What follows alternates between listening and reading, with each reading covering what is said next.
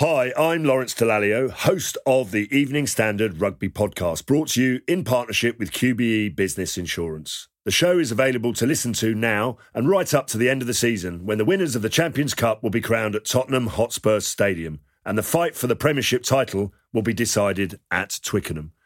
QBE is one of the world's leading insurers and they will help your business build resilience through risk management and insurance solutions.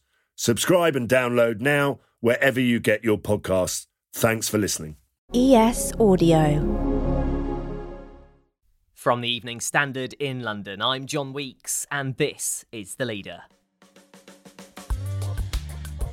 The time has come for the final five candidates bidding to become Prime Minister to go head to head in their first live TV debates. Kemi Badenoch, Penny Mordaunt, Rishi Sunak, Liz Truss, and Tom Tugendhat will go before the cameras tonight and on Sunday night before the next rounds of voting on Monday and Tuesday, followed by a further debate on Tuesday night for the final three. It's a chance for them to set out their plans for leading the country, challenge each other, and defend their ideas. But how significant are these live debates, and what subjects are likely to dominate? To give us a preview of what's to come, the Evening Standard's deputy political editor, David Bond, joins me now. So, David, the TV debates kick off tonight. We're being treated to three of them in total. First up, how important do you think these will be for the candidates? Well, it's really interesting. And of course, you know, it's a heat wave, and the idea of spending a very hot Friday evening inside watching uh, Channel 4's first of these three TV debates might not be everyone's cup of tea. I certainly will be watching them. Uh, but um, no, they should be fascinating. And I think they will matter as well. And the reason why they will matter is because unlike pre the, the last leadership election in the Conservative Party back in the summer of 2019, Boris Johnson was so far and away the favourite that there wasn't really a sense that they would make very much difference to the outcome.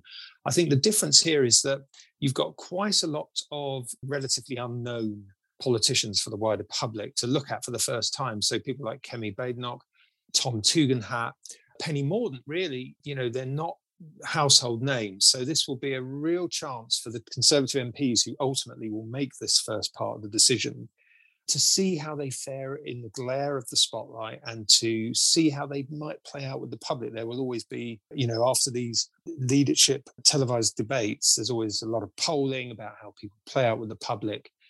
And they will be watching closely to see how they come across and what sort of chance they might have on, on the national stage come a general election. And that may sway quite a lot of people who maybe haven't made up their minds yet. And what do you think the sort of floating voters among the Tory MPs will be looking for from these debates to help them make their decision? Well, I think that that whole kind of getting a sense of how they deal with the glare of the national TV spotlight, how they deal with members of the audience. So the one tonight, Channel 4 one, there'll be 50 to 100 people in the audience who will be able to ask questions. So they're going to come under sort of intense scrutiny in a way that they haven't so far in this contest. You know, all the hustings have all taken place behind closed doors with this closely knit group of 357 Conservative MPs who are eligible to vote.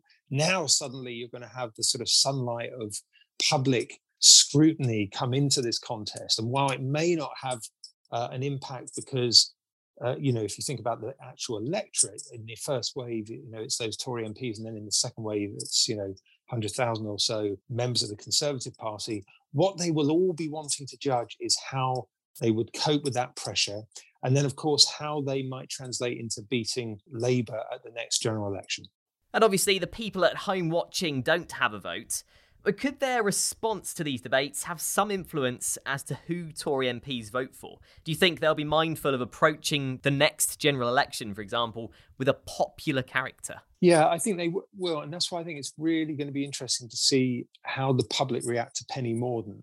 So, Penny Mordaunt has, you know, is a great insurgent in this race. You know, she's really causing Liz Truss, the Foreign Secretary, who may have banked on being on the uh, final two ticket with Rishi Sunak, you know, she is really posing a threat to them. And I think that she will come across very well on television. You know, she's a good public speaker. She's a good debater. We saw it in her launch earlier this week. You know, she is good at the presentational side of it. And there are concerns over how Liz Truss comes across in public speaking. You know, you saw at her launch, she kind of mistimed her entry. Then she got lost on the way out with all the cameras, you know, on her. She's a bit stilted, I think some critics of her say, you know, in her delivery. And I think, you know, it'd be really interesting to see the contrast of those two on the TV screens tonight. And then, of course, we've got another debate on ITV on Sunday, and then a third and final debate on Sky on Tuesday. Let's take a break now. In part two, David will discuss the issues likely to come up in the debates. Interesting to see how the whole question of uh, gender identity and trans plays out, whether that is prominent, whether that's really on public's mind. It's on the mind of the Conservative Party, but is it on the mind of the wider public?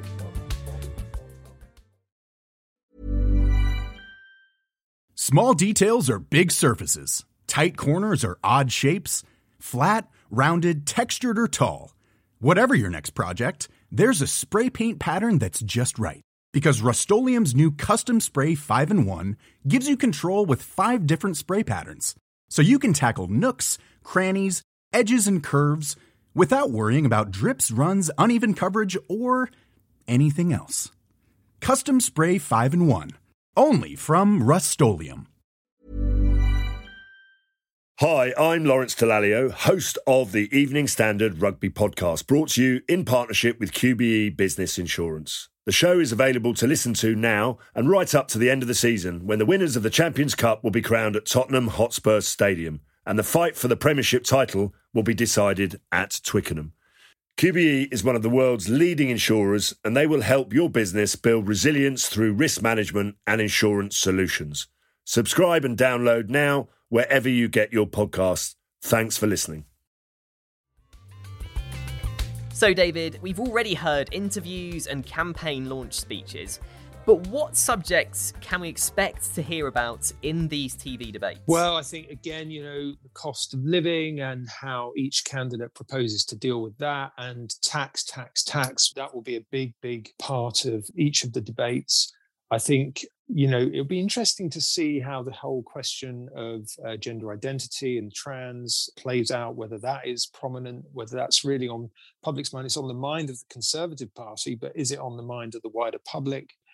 Obviously brexit has, is the is the dog that hasn't really barked in this debate so far but it is clearly there and it's it's part of the sort of push towards liz truss. You know a lot of the the right of the party even though she voted for remain and is a convert to the Brexit cause. A lot of the Brexiteers on the right of the party want to coalesce, want to see the right of the party coalescing behind her because they see her as the sort of tough, plain speaking person who will deliver the Brexit that they want and make sure that the job is finished and sort of is almost a continuity candidate for Boris Johnson. So I think Brexit will probably come up. But there's so much that, you know, really we haven't heard much talk of so far in the debate because it has all been so focused on tax and, you know, the sort of plans of each of the candidates to, to cut taxes uh, with Rishi Sunak very much saying that, you know, I, I do want to cut taxes, but we have to get inflation under control. We have to be conscious of the need to repair the public finances almost all the other candidates saying, no, I'll cut taxes now because, you know, we need to get the economy growing and we need to, you know, deal with the cost of living crisis because the tax burden is so high. So I think that will that will definitely dominate. But there's lots of things we haven't heard about, you know, net zero, what are the candidates' commitments on climate and the, and the environment. You know, that hasn't really featured at all so far. So I think that might come up. But yeah, I think dominated by the economy for sure. And another thing we haven't really heard about yet is the situation facing the NHS and specifically ambulance services. That hasn't really been mentioned yet. Do you think it will crop up? Absolutely, John. I think that's another really good example of how people haven't been talking about the health service. In fact, you had the before he dropped out of the race, Sajid Javid, the former health secretary, you know, sort of arguing against the rise in national insurance, which is used to pay to clear the backlog in the NHS. So you know, you've got all of these promises and lots of people saying, well, hang on, how are you going to cut taxes, but also deal with the, the sort of the, the commitments that have been made to try and fix the NHS? And as you say, extreme weather, major concerns over ambulance waiting times, you know, the, the problems are there, but it hasn't, again, you know, there have been, there's been all this heated debate about gender identity and whether Penny Mordaunt has gone back on her sort of previously uh, so-called woke views. But you know, there hasn't been any real debate about some of the things which are really impacting on people's lives. And we are now down to just five candidates. You have mentioned Penny Mordaunt and Liz Truss, but who do you think will perform best in the debates? What sort of experience do the candidates have that will bode them well? Well, it's really interesting. I mean, Rishi Sunak obviously is the front runner. He's the one who has come out on top in, in both the, the votes we've had so far. He is obviously used to the national spotlight. He was, you know, the sort of second most important member of Boris Johnson's cabinet until he resigned last week. You know, he's been through the heat of the public scrutiny over COVID, you know, plenty of press conferences, plenty of exposure to the national limelight. I think the risk for him is that because he's got it all to lose, that he is then too cautious. I was speaking to David Cameron's former comms chief in Number Ten, uh, Sir Craig Oliver, uh, yesterday, and he was saying that you know he's definitely got it in him, Rishi Sunak, to sort of give that expansive vision of, of his values and what he stands for and his vision for the country. But at the moment, he might just be inclined to sort of play it safe and to not really go into that sort of more ambitious, uh, expansive mode and sort of take the straitjacket off. And the risk is, is then he starts to look a bit flat and a bit boring compared to some of the other candidates. Especially, lots of people will be watching for Kemi Badenoch, I think, who is really impressed in this contest so far. And you know, this will be her first real exposure on on the national stage in this way. And if you think back to the 2019 election for the Tory leadership, Rory Stewart was the big star out of the TV debates. You know, you remember him sort of the big talk about why he removed his tie and all that stuff. You know, he sort of grabbed the attention. Now, in the long run, you can sort of question how how much good that did him, because obviously he didn't win the win the uh, leadership race and is now out of Parliament. But I think for someone like Kemi Badenoch, there is a chance there to sort of really promote herself. And even if she doesn't, you know, she does eventually drop out of the race, you know, she's put herself in a position to get a top job, maybe in new cabinet under whoever does become leader.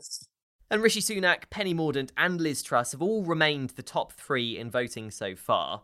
Can you see this changing as a result of these TV debates? Well, I said, as, uh, go back to what we said right at the start. I think, unlike previous debates where they were also a bit going through the motions, I think these ones do count because there's so many unknowns.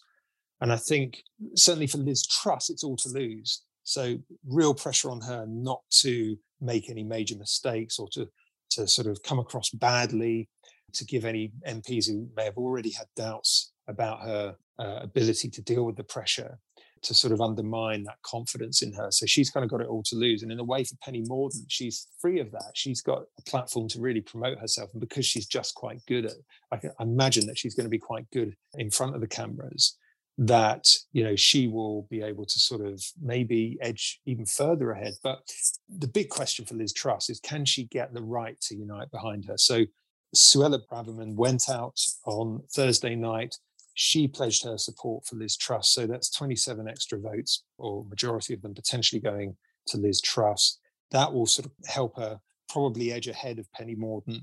And then the question is what happens to Badenoch's votes when she eventually gets eliminated. So I think the most likely outcome is probably that you still end up with Liz Truss and Rishi Sunak in the final two. But who knows? If Liz Truss doesn't perform as well and those doubts again creep in about her from Tory MPs, then you might see Penny Mordaunt on the final ticket. There's more news, interviews, and analysis in the Evening Standard newspaper and online at standard.co.uk. That's the leader. Thanks for listening. We're back on Monday at 4 pm.